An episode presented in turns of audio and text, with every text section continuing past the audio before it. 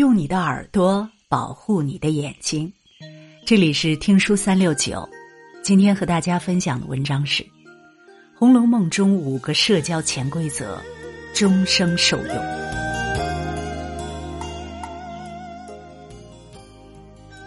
红楼梦》是一部千古奇书。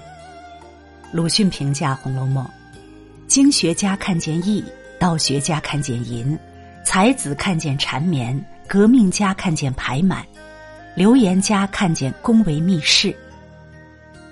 他往大了可以说是一部社会的缩影，往小了说就是一个家族的家长里短。书中人物关系错综复杂，实实在在就是一部人际关系的教科书。一，既要锦上添花，还得雪中送炭。有句老话：“夫妻本是同林鸟，大难来时各自飞。”就连同气连枝的夫妻都可能无法同患难，更别说其他情谊了。经常是锦上添花容易，雪中送炭难得。人都是爱攀高枝的，一份扶危救困的心是非常难得的。《红楼梦》里的王熙凤在贾府是管家少奶奶。他不仅锦上添花，还扶危救困，可以说在贾母这个大家长之下，家族女眷内院之中可以横着走。王熙凤担心黛玉的身体娇弱怕寒，就和她的姑姑王夫人还有太婆婆贾母商议说：“天冷，这些姑娘们和宝玉走老远来上房吃饭，一来一回怕受了寒气闹病。”莫不如在大观园里另设一个小厨房。人人都知道宝玉和黛玉这两个玉是贾母心尖儿上的人，他这样想人之所想，锦上添花，自然让本就疼他的老祖宗更加喜欢。王熙凤虽不乐善好施，但对王夫人的远房亲戚，那个来贾府打秋风的刘姥姥，却是扶危救困。又给银子，又给东西，还安排的妥妥当当，得了刘姥姥的心。后来在他落难后，刘姥姥感恩他，哪怕卖房子卖地，都要救回他的女儿。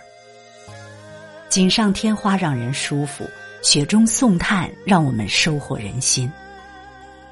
得人心者得天下，有着施恩于人的恩惠。在困顿和落难时，就有了相帮被救的可能。与人交往中，锦上添花不可少，雪中送炭也得有，这样才能立于不败之地。二，到了新环境，少创意，多学习。很多刚毕业的学生初入社会，难免都想施展自己的才华，好快速崭露头角。得到上司青睐，但是这样做的结果往往会被现实碰得头破血流。有个小哥进了华为公司没多久，熬夜写了一封建议书，上面隶属了公司几十条弊病，本以为能得到领导重视，结果最后得到任正非批示，建议这个人去看医生，如果无病可送精神病院。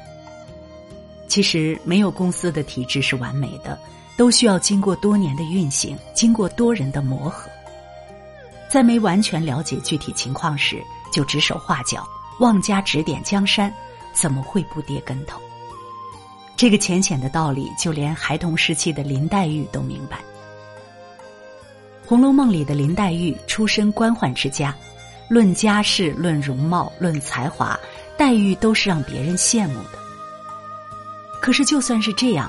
他幼小年纪，母亲亡故，又离了父亲，来到外祖母家，来到贾府，也是事事小心，处处留意，就连吃茶也是跟着贾府的习惯先改过来，看别人如何行事，自己小心效仿。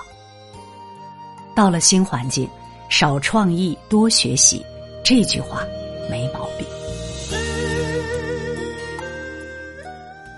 二。真心的与人为善，就是最好的社交礼仪。《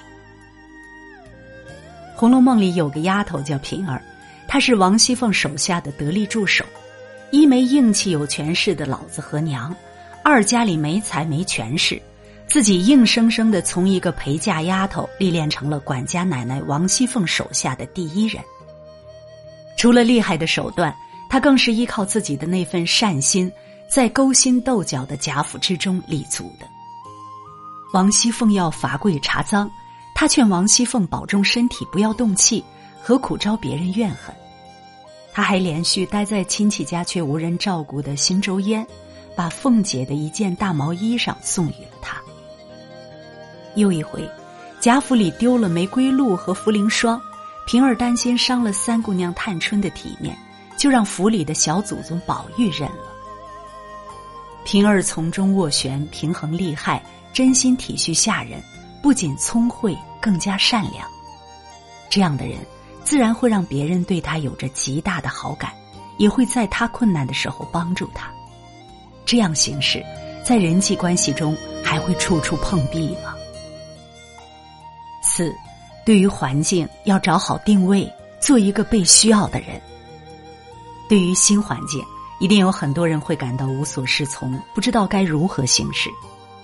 袭人是《红楼梦》里的大丫鬟，比一般人家的小姐还体面。因为他从一开始就知道，他没有晴雯那样娇俏的容貌，做不得美妾，他就留心让自己变得实用，对宝玉的事无不尽心。